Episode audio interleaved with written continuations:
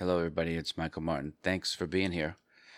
So, another thing that simulation can help you with in not just figuring out what your max drawdown is and what that the length of the, uh, the duration of the drawdown you can find out that there are other like if the max drawdown and the duration is like 22% and lasts like 7 months that might be like a hurricane andrew kind of situation However, there are other like thunderstorms, if you will, that you'd have to live through that are shorter. There might be three and four month uh, drawdowns that last, you know, that have, you know, eight or 9% pullbacks, right? So you'd want to know the frequency and the magnitude, not just the, of the worst drawdown, but of any particular drawdown at any given time. This way you can understand how frequently do they occur. Because you will have invariably, if you do this long enough, you're going to have winning streaks, you're going to have losing streaks for a whole host of reasons that sometimes have nothing to do with your ability. They just are, are what they are. But again, knowing this ahead of time can have a profound impact on you on your preparation. Because a couple of things. If you look at your compounded annual growth rate from the simulation and the Monte Carlo stuff, then you look at the drawdowns, which are always the most important thing that I look at. You might be able to go back and ratchet and say, you know what? I'm going to cut my risk unit by one tenth of 1% and see what that does to the overall process. You see? Now, of course, that doesn't mean that things might change all that much. But what it could do is lessen the size of the drawdown and shorten the duration, which means you get back to being profitable all that more.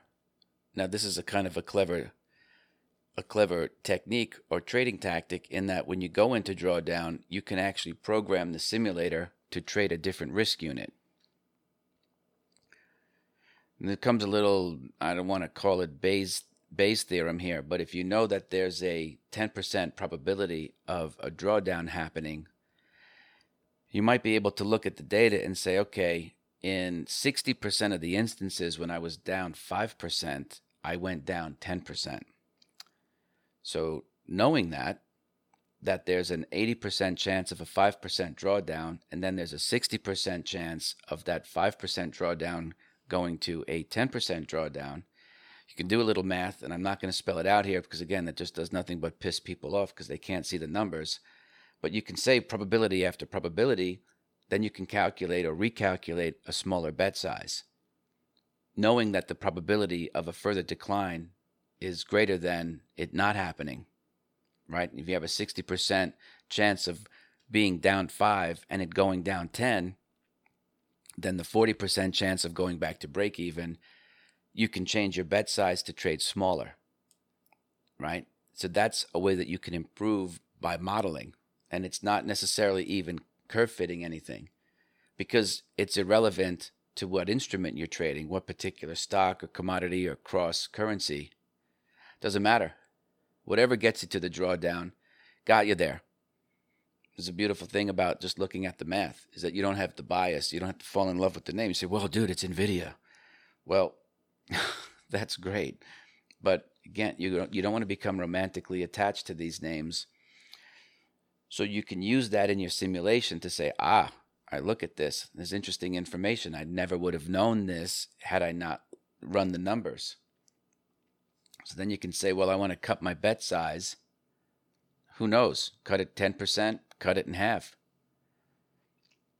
Also, understand though that when you do come out of the drawdown with a smaller bet size, you might want to have a rule to reinstate when you're going back to your full bet size. Because the good news is is that when you trade smaller, you tend to lose less money, both from a net currency standpoint, whatever denomination currency you're using, right? And percentage wise. If I go from trading 1% risk units and then in my drawdown, I start going to 25 basis point drawdowns, now I've just chopped up my remaining money into 400 units where I was originally trading 100 units of risk units, right? 100 risk units at 1% each. If when I'm at 90%, I drop my bet size to one fourth of 1%, now all of a sudden I have what, 360, you know, four times 90, right? Because now I take my 1% risk unit and I divide it by four. So I have 90% of my capital, each of them being in one fourth of 1% increments. Now I have 360 risk units, right? So your rate of return that you make in Australian dollars or euros or yen or American dollars it's to it's to be smaller because you have a smaller bet size. Sure, you can get lucky and have a couple big moves, um, but that's random, not predictable. So then you might say, okay, well, I'm to trade smaller at minus five. If I draw it down to minus seven, then I come back to minus five. You can also see, you know, is that just a smaller wave and a bigger wave where I can still go from five down to seven, back to five, back to seven, back to minus 10, right? That can happen.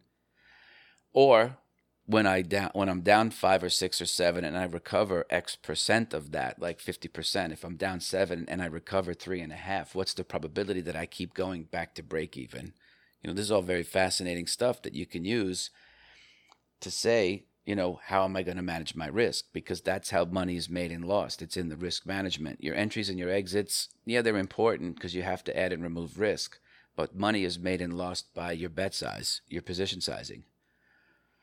You see, and that's becoming super nuanced. And again, we're not talking about tickers here, just talking about percentages. This is the beautiful thing is that you can remove a lot of bias by just looking at the data. So hopefully that will help you because what you don't want to get done, and this happens, it's kind of the point of the story here, seven minutes into the episode, is if you look at what happened in the past week, people could barely believe that the market drew down as much as it did in the middle of COVID 19. They couldn't believe it rallied. And then there were a lot of folks who got in at the latter stage of the rally just in time for the massive pullback. So, not having a plan can freeze you into indecision and stop you from pulling the trigger because you're just in, un, insecure. You don't know what you're doing, so you're afraid to do anything. And you sit and you watch. and it becomes super painful.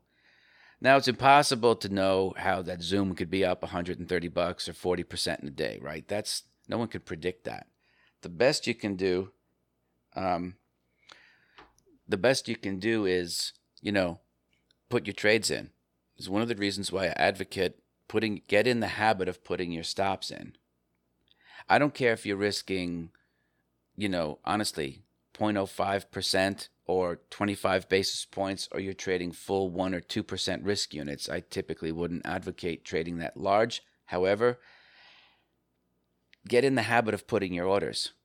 Now you might have say you're running 10 million bucks and you haven't been doing it and you're having an emotional block, you just can't do it. Well, then risk $1000 and put the orders in.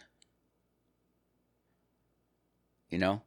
get in the habit of doing the right behavior because the behavior is tied up to your you know thoughts. We have thoughts we have feelings we have actions. That's part of your planning and your actions are your behavior. That predicts where you end up. So if you want to keep missing trades then keep not putting your stop orders in. You'll always be in a reactive mode and we talked about that last week so that if you're not willing to put on the stops in the beginning to catch the breakout when you know there could be momentum in your favor typically that person results to trying to buy pullbacks because they've missed the first move. And so now they have a system that's based on regret, which I wouldn't advocate.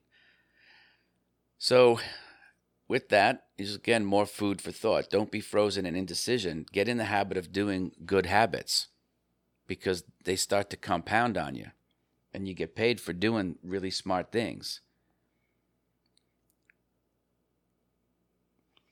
You might have trouble. Well, I want to put my stops in, but then I have to watch. Well, for what? How is that serving you, right? Because again, the market's going to go where it's going to go, regardless of whether you're watching or not. So let it go. Surrender. You're powerless. Watching it is entertainment. That's all it is. It's infotainment. And I prefer to go spend my days with the people I care about and otherwise. You know, don't want to sit in front of the screen and kill my life. It's not going to change things, perform just as well. Anyway, thanks for being here. If you'd like a free copy of the audiobook version of The Inner Voice of Trading, please go get it. It's at Martin Kronicle. It's on me. Hope you had a good day. Thanks for being here. I'll see you tomorrow.